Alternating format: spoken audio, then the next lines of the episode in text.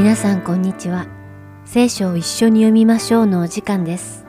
お相手はダイヤモンド優子がお送りします。この放送をお聞きの皆さんの中に威厳の賜物をお持ちの方はいますか？初めて教会に通い始めた人たちの中には威厳を話す他のクリスチャンに教会で遭遇するととても驚くようです。実際私もそうでした。なぜなら威厳は普通の言葉とは全く違い、理解不可能で、まるで話をしている人が悪魔に取りつかれているか、気が狂ってしまったかのように見えるからです。威厳を話す人を見て、もう二度と教会には行きたくないと思う人もいるかもしれません。威厳がこの世に存在する特定の地域の言語なのか、それとも人間には全く理解できない天上の言語なのかという神学的論争は、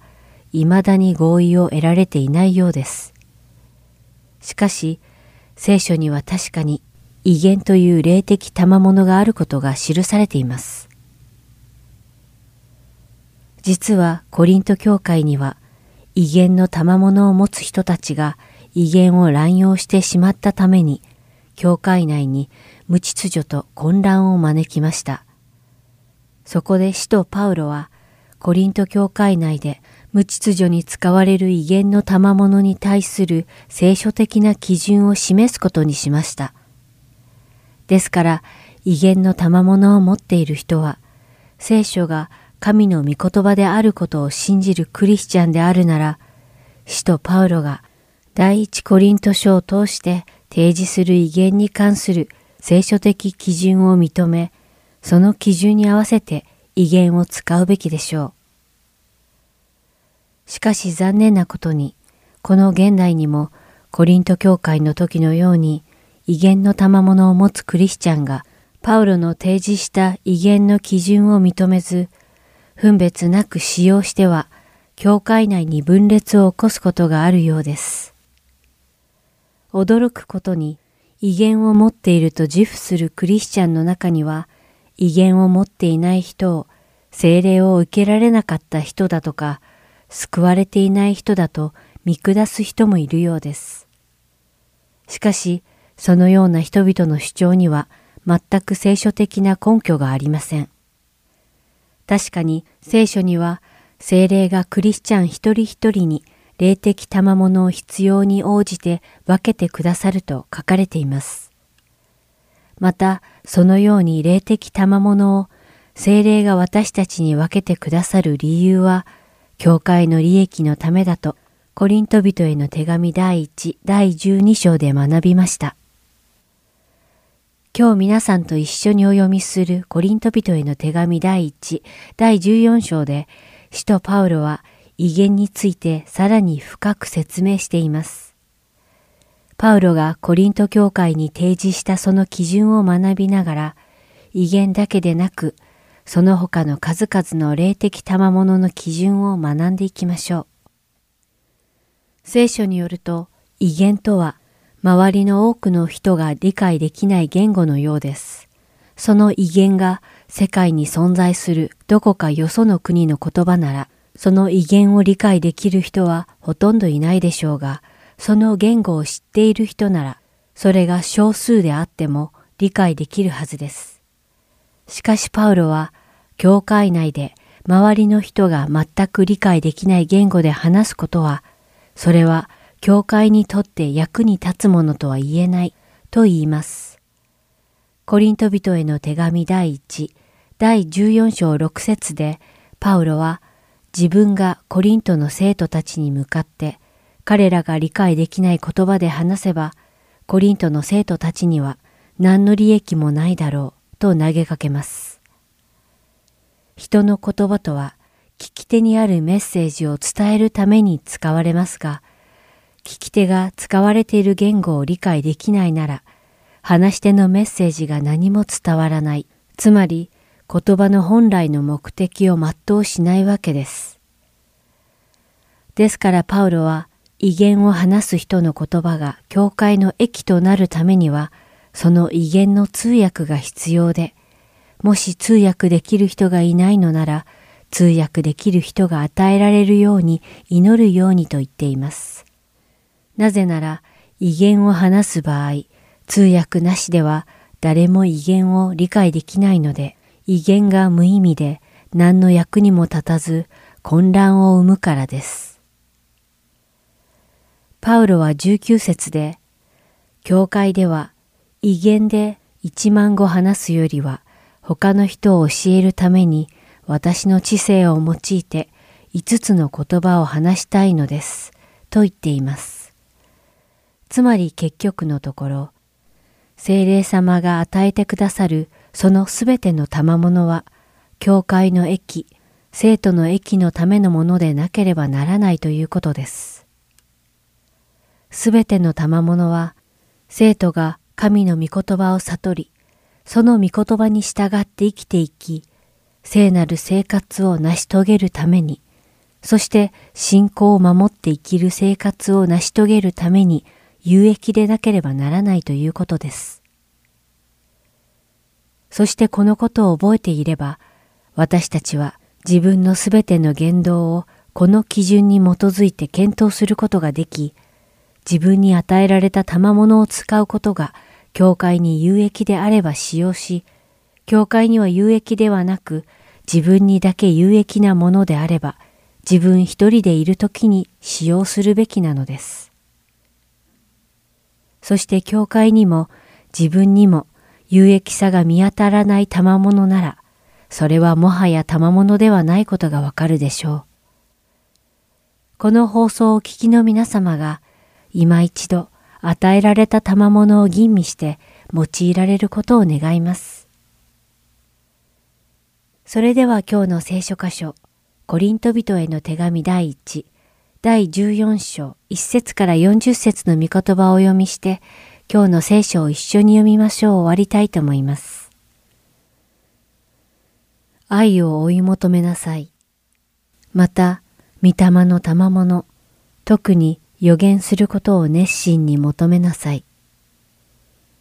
威厳を話す者は人に話すのではなく神に話すのです。というのは誰も聞いていないのに自分の霊で奥義を話すからです。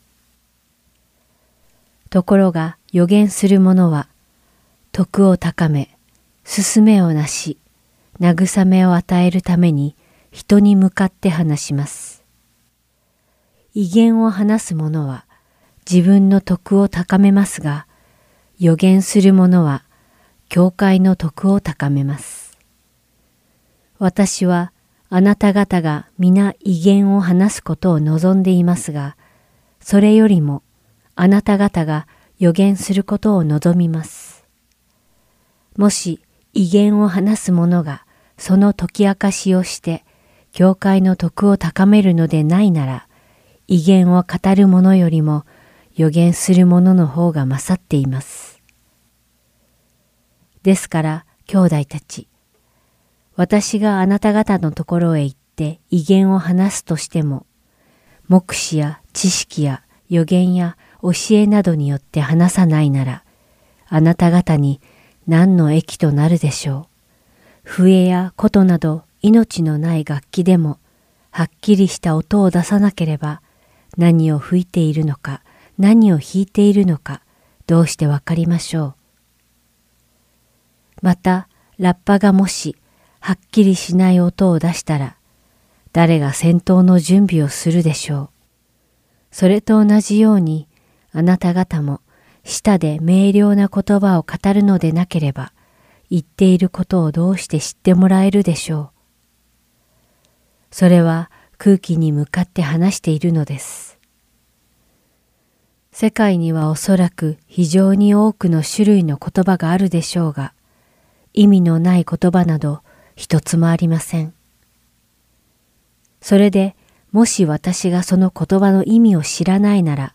私はそれを話す人にとって異国人であり、それを話す人も私にとって異国人です。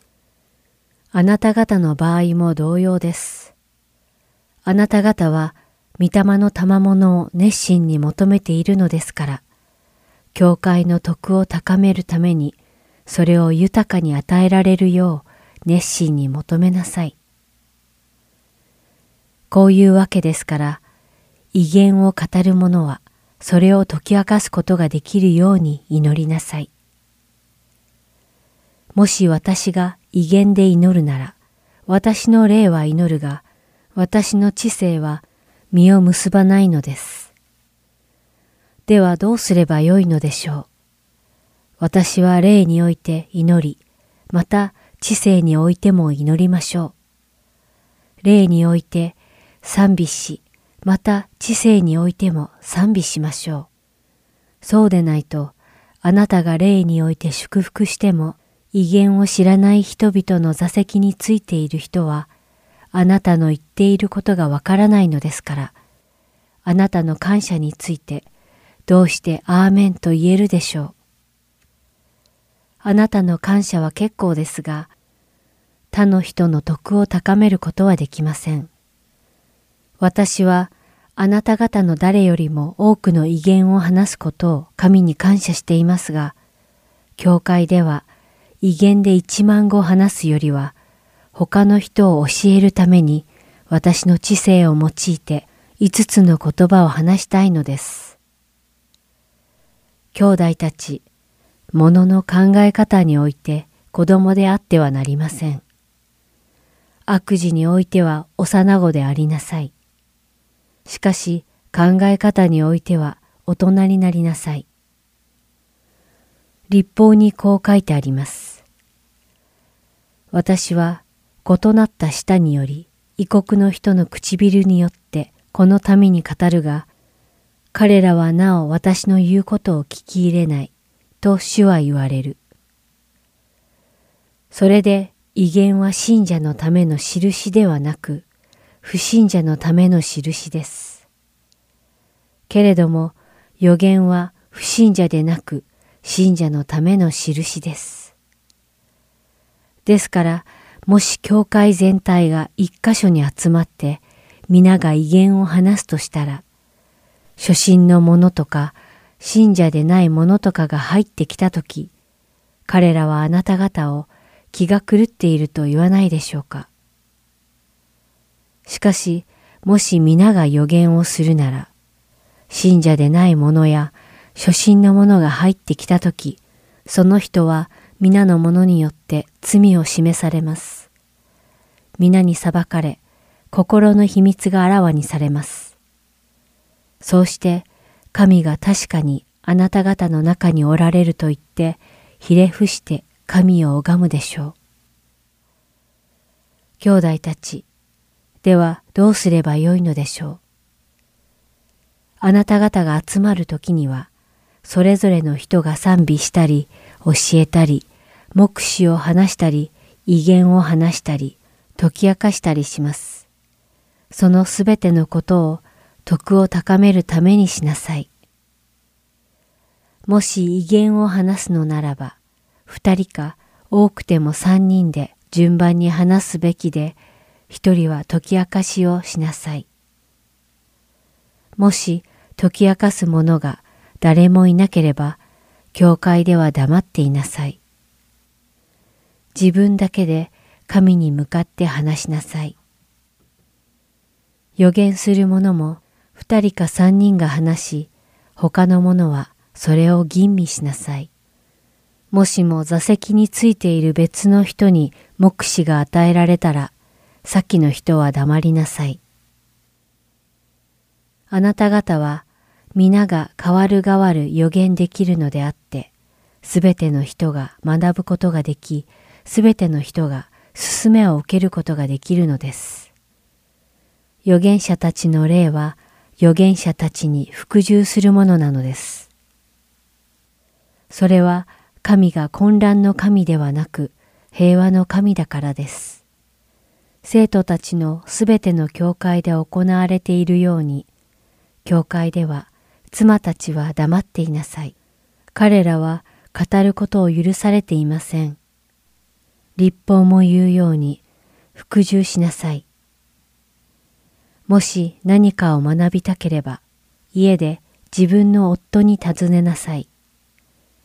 教会で語ることは、妻にとってはふさわしくないことです。神の言葉は、あなた方のところから出たのでしょうかあるいはまた、あなた方だけに伝わったのでしょうか自分を預言者、あるいは御霊の人と思う者は、私があなた方に書くことが主の命令であることを認めなさい。もしそれを認めないなら、その人は認められません。それゆえ、私の兄弟たち、予言することを熱心に求めなさい。威厳を話すことも禁じてはいけません。ただ、すべてのことを適切に秩序を持って行いなさい。今日も聖書を一緒に読みましょうにお付き合いいただきありがとうございました。お相手はダイヤモンド優子でした。それではまた来週お会いしましょう。さようなら。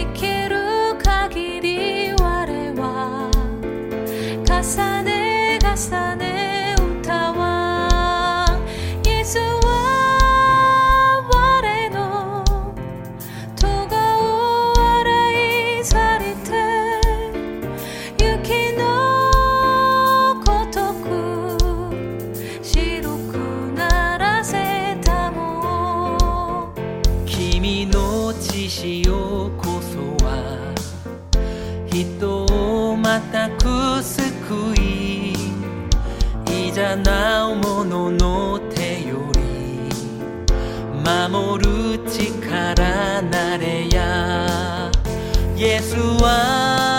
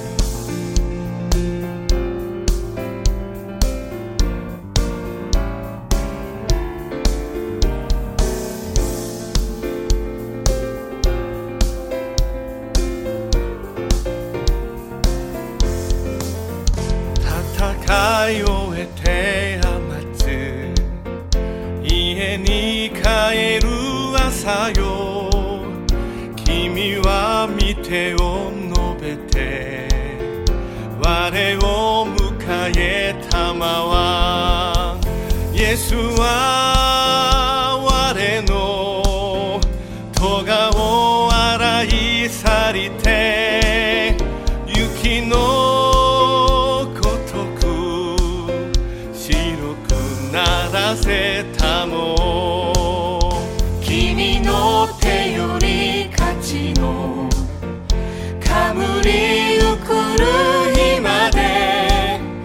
清き旗を高く。掲げつつ戦わ。イエスは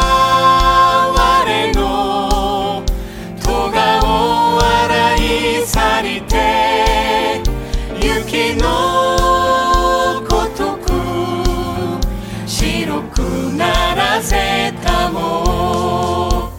イエスは